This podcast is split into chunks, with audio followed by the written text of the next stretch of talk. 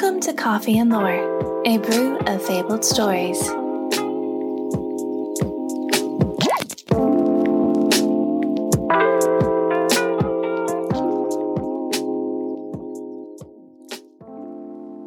As the show continues to grow, so too do my ideas. When I was at Podfest a few months ago, my friend Carolyn, who is the host of Wellness While Walking, made a suggestion that I include coffee and lore episodes where I sit down and discuss a variety of topics with my friends, as if we were sitting and telling tales over coffee. I love the idea and have decided to incorporate it into our schedule. In these episodes, we'll discuss tales about local legends, real life ghostly encounters, and I'll even share some listener stories that have been submitted.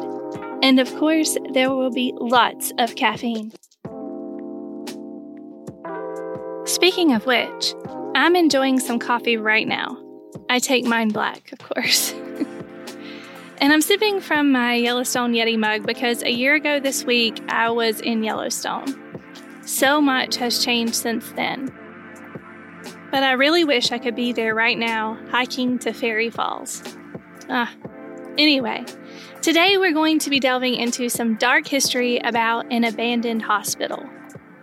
The Glenn Dale Hospital in Maryland was built to accommodate an overwhelming number of tuberculosis patients from Washington, D.C. in the 1930s. Because the hospitals in the city had become overcrowded, patients were sent to neighboring hospitals like the Glenn Dale Hospital in Maryland.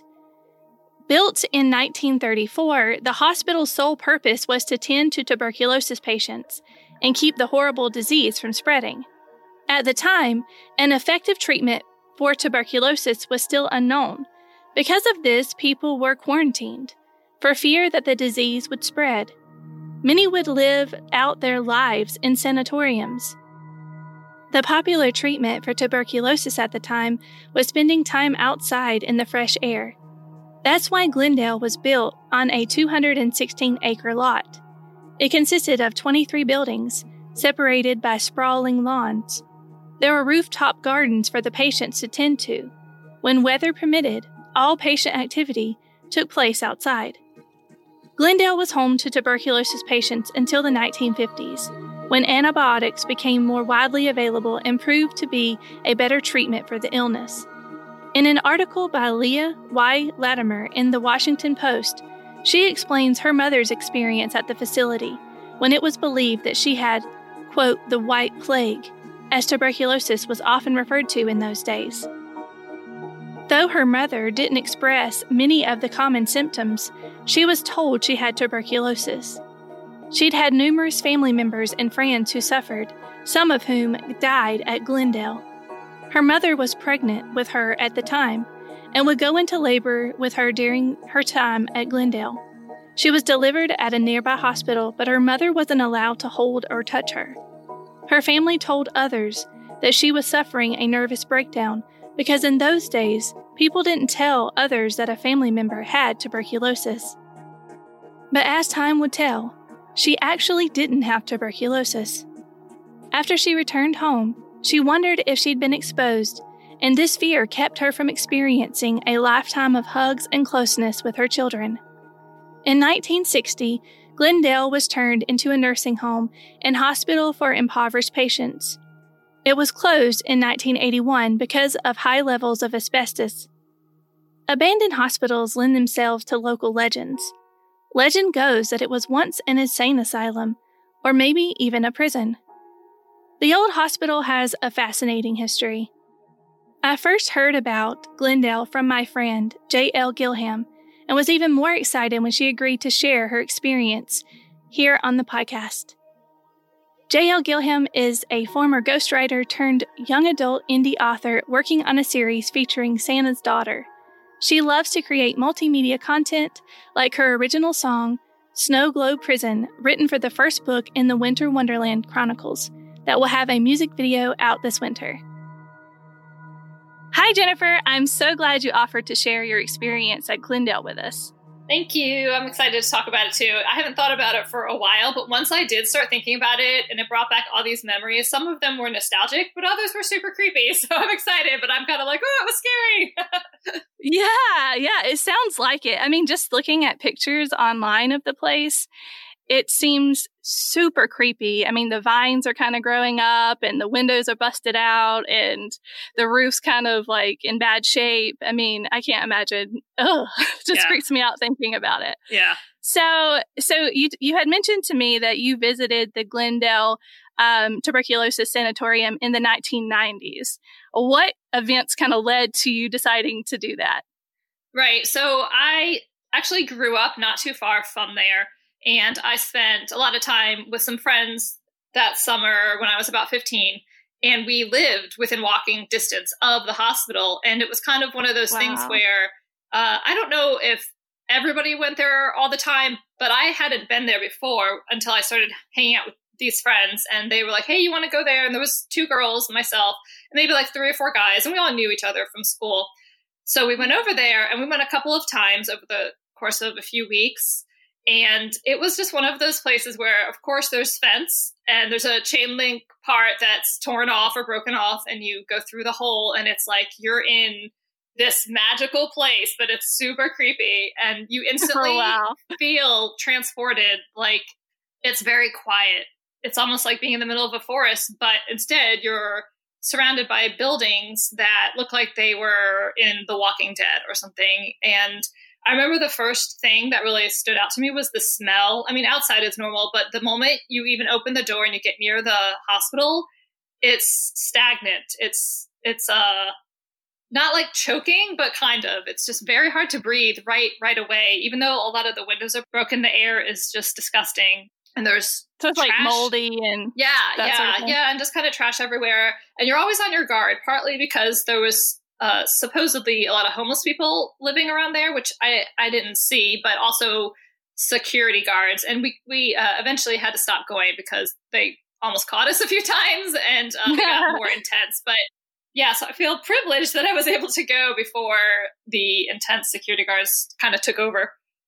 Yeah, I think uh, a lot of us have those uh, moments when we were teenagers where there's this mysterious place that's nearby that probably has some type of, you know, local lore or something attached to it that we decide to go and explore and I, I, know that that was definitely the case when I was growing up too. So this is really cool to hear experience of something when that happened to you when you were a teen.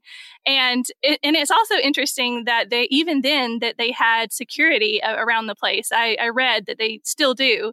So that's kind of that's kind of interesting. Yeah. So what were your initial impressions of the place when you first walked in?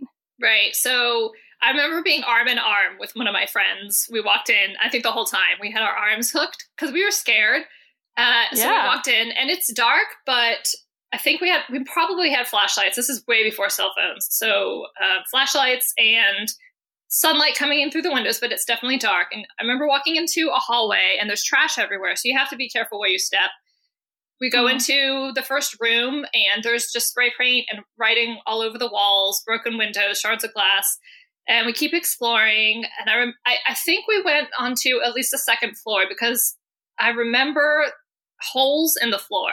Like I think that's partly why oh, the security wow. guards were there because it was very dangerous. Water had leaked sure. in all over the place, and you could easily get hurt, which is half of the fun, to be honest. You know, uh, true, so, uh, true. yeah, we were arm in arm because we were scared, but also in case one of us fell through a hole, we could kind of catch each other.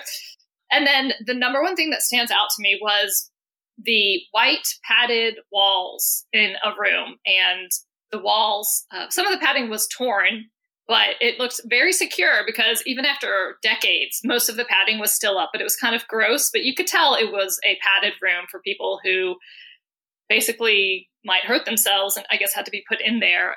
And that memory just oh still to this day just creeps me out whenever i think about it yeah, I had heard that a lot of the local lore was that at one time it was an insane asylum. Is that something you grew up hearing about? Yeah, I actually didn't know it was a tuberculosis hospital until doing some research because I, would always heard yeah. insane asylum and thought about it yeah, that, that way. Was, yeah. Yeah, so. that was the popular one that I read about. And I'm sure after going in there and seeing a padded room, that only like right. intensified the truth of that. Yeah. Yes, definitely. Cool. Yeah. So while you were there, did you sense anything or see anything or have any other type of uh, significant experience? I, you know, I've had a handful of, I guess you'd say, supernatural experiences in my life, but I did not have any there, and I'm kind of relieved because I don't think I could have handled it. It it was just so overwhelmingly creepy and eerie that if I even sensed the slightest thing, I would have bolted and never come back. But I'm glad I was able to, you know, just kind of go a few times and uh, walk around and hang out in it. Um, but no, no, for the most part, uh, it was just more of exploring super creepy places than actually sensing anything there. Did you? Did any of your friends have anything happen or told tales of anything happening? Gosh, I'm just curious. you know, maybe I I do know a lot of them would go at night and and have a little party there. Uh, uh-huh. There are, you know what? There are underground tunnels that would lead to different buildings, and I'd heard that they were flooded. But I, I'd also heard, I don't remember the specifics, but I did, I do remember hearing some stories about the tunnels being maybe being haunted and just extra creepy. I'm glad they were flooded because I'm sure we would have gone down there if they weren't. Right. It might have been a little too dramatic, but but uh, but yeah. So it was, it was yeah, yeah. So, um, as a teen, you had mentioned to me that you had some sensitivities. Could you tell us a little about those? Sure. So, just referring back to the podcast you did on Nellie Bly, that was something that I felt connected to, and not just because she was a real person, but mm-hmm. because when I was reading or just listening through the podcast and her going into the you know mental institute and her experiences, it felt so close to home for me because I grew up very sensitive to everything smell, taste, touch, sound. And back in the day, people didn't know about, you know, sensory overload. We didn't really talk about things like that. And I just had people tell me I was making it up or trying to get attention, which was the opposite. I hated telling people about it. I felt like I was mm. crazy. And then I also had, I would explain it like, you know, the picture of the angel on one shoulder and the demon on the other. I grew up hearing a lot of voices. I knew it wasn't schizophrenia, but I definitely had very strong thoughts in my head. And that was uh, a lot, it went along with the supernatural. I felt like, you know, the angels and mm-hmm. the demons. So, uh, right, right. It was, uh, it was a lot. I think that part of my fear of going to the mental institute related back to, you know, Nellie Bly and her going was I felt afraid my whole life that somebody was going to find out I belonged in one. And so as I'm walking around this real mental institute, or at least what I thought was at the time, I'm a little bit like, oh my gosh, what if people find out that I, I hear these voices? And sometimes I just feel like I'm crazy. And what if they locked me up in one of these? But then on the other hand, part of me was like, well, maybe that's what it will take for me to deal with my issues because whenever I had problems, I wouldn't deal with them or talk about them you know, and they leak out in some way. And I knew that wasn't healthy. But so it was one of those things where I kind of wanted to be locked up so I could deal with problems, but I also kind of was scared that people would, you know, put me in a place like that, especially after hear, hearing about Nellie Bly. And, you know, I, I don't think it's like that today, but just there's that fear. What if I tell people I have problems? What if it becomes worse? You know, what if they shame me or put me somewhere I don't want to be, or, you know, and just your head just goes in all these different directions. Sure. Yeah. I mean, do you think that the visit to Glenn Dale actually cemented that fear, or do you think that it helped alleviate it in some way? You know, that's a good question. I think that at the time, just after going to it and talking with the friends who went, being like, what did you think? What did you experience? You know, could, could have been one of those times when I did eventually open up to who I felt were safe people to talk about some of my problems. And so, yeah, I do, I do feel like it, it was kind of one of those ways where you're like, how do I bring up that I'm struggling? Oh, well, we just went to a mental institute. Let's talk about that. And then kind of transition from there. So, yeah, I, I think that is something that can kind of help sometimes. Absolutely. So, your memories of Glenn Dale are still fresh even after all these years. Was there something about it that made it live on in your memory? Something about that experience, or perhaps it was the feelings related to how you you bonded and connected with your friends. So part of it growing up, I wondered why I loved going there. And I didn't go a ton, but like I loved it. Like I felt like it was part of me. And I thought, that's really weird. What is that? And when I uh, actually we we moved a few years ago from England and when I was living in England It's very different there. They're not worried about lawsuits every five seconds. You can climb all over uh, thousand year old castles that have been slowly deteriorating over time. And I realized this is it. I love exploring. I love that sense of adventure. And I feel like I'm dying if I don't have it. If I can't just go somewhere, wander around and explore. And forests are great, but that doesn't do it for me, you know? So mm-hmm. I just kind of realized I just need that adventure. I need to wander. And I really like things that are breaking down. I like cemeteries. I like, you know, those places that other people would kind of think are creepy or scary or maybe even boring. Just to me, they're exciting and fun and also beautiful in kind of like a gothic way. So that that kind of helped me understand. Part of the draw was just that's who I am, sense of adventure, and part of it was just like it felt like Alice in Wonderland. It felt like nobody else was there but you and your friends and you can kind of do what you want and it's a little dangerous like riding a roller coaster you know there's a little danger but not really uh, you know, right. so I think that that adventure, and I, I think that teenagers need that. You know, they they just can't sit around and be bored all the time. They're going to get into trouble, and just having some place True. that was a little dangerous, but that we could go to, it was exciting, True. and you know, give us something to do without getting into more trouble. Right, right. I totally connect with that. Wanting to adventure.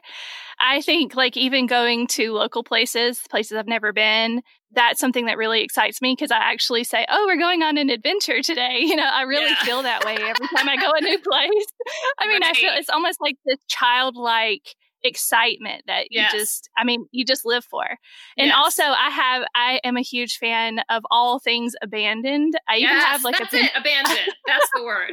Perfect. I mean, I kind of feel like it speaks to my soul in a way because there are times I think all of us feel like we have been abandoned or yeah. we're struggling, or even if it's, it's something that's in our past, that still ties to a place that is deteriorating and fading away. We connect with that feeling in some way. And there's something beautiful about it because it's in those moments that we find our strength, who we are, I, I, don't know. I think that there's something tied to that in these yes. abandoned places. I'm in love with them. I'm in love with them. yes. Yeah. I was luckily uh, able to visit Highgate Cemetery in London, which I didn't know until I moved there, but it's extremely famous. And it was an yes. abandoned cemetery that sold and cleaned up, but half of it is still falling apart. And it was another one of those places where you could just wander around and you can see brand new artistically made tombstones. Uh, like one of them was an actual piano, was their tombstone.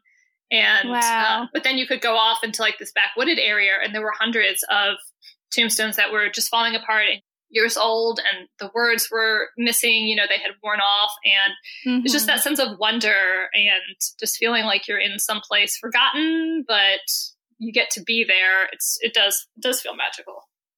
Yeah, it does. Just being connected in a place with stories that have come before you. Yes. There's something really neat about that and definitely inspiring, especially for creatives. And also, so you and I both are INFJs. Yes. so yes. we have talked a little bit about how INFJs are sensitive to things of the paranormal or tend to be. Yes. Um, and so have you had anything happen in your life where you're like, oh, yep, that's definitely the INFJ in me. yeah, and, and, another thing, like I just wish I'd grown up knowing INFJ or oh, me too. People being like, oh, there's a highly sensitive person book that changed my life. That was the day I learned, oh, I don't belong in a mental institute. I am a highly sensitive person to everything, you know. And yeah, I I uh, grew up actually right outside of DC. It was close to DC, and I remember going into some shops and I literally just walked into a shop. I can't remember exactly what kind it was, and I had to leave. I just felt this demonic presence so strongly on me. I was overwhelmed.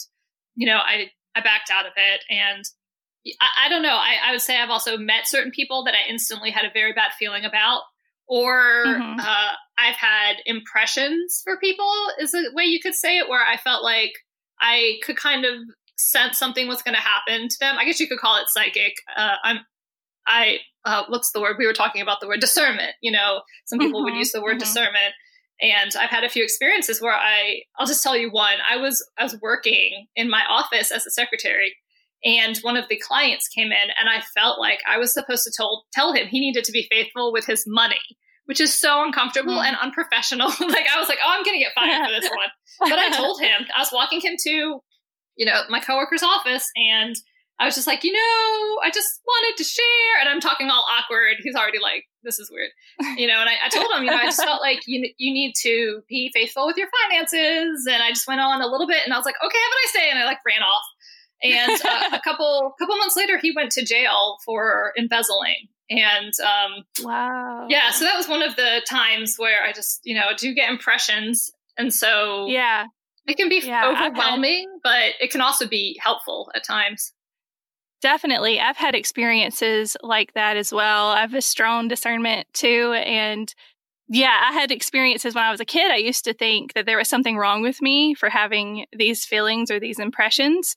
And it wasn't until I was older and really researched and started to understand what was happening that I started to become okay and even like, you know, seek out learning and understanding more about it. So I yeah. definitely connect with you on that. Yeah. This yeah. very interesting.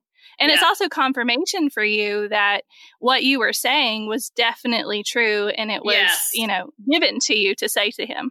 That's yeah. true. That's a good point. Yeah, it helped me understand okay, I really am not crazy and I need to pay attention because I think in my youth, my problem was I was trying to shut it down. I was trying to be like, no, that's not real. No, I need to ignore that. No, I don't want to be made fun of.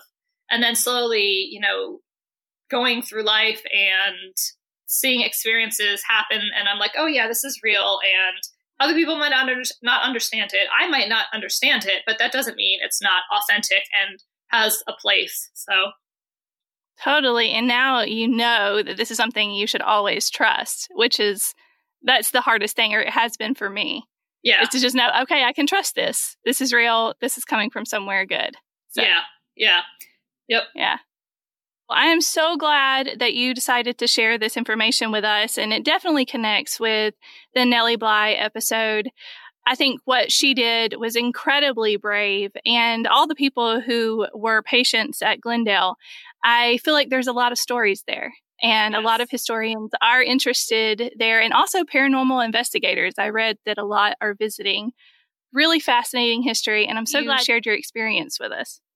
Yeah, thank you. I will actually be moving back to the area eventually, not too far away. So if I'm able to get in officially legally, I will I'll take some pictures, in camera or something. I'll I'll keep you posted. Thank you so much, Jennifer. Thanks for having me.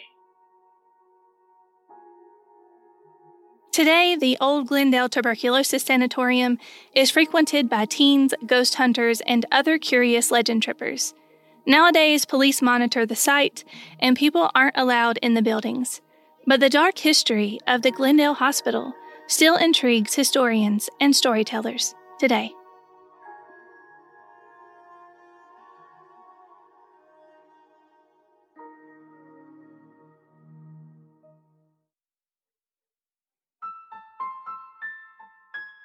Fabled is produced by me, Vanessa K. Eccles, with music by Kevin MacLeod and Epidemic Sound.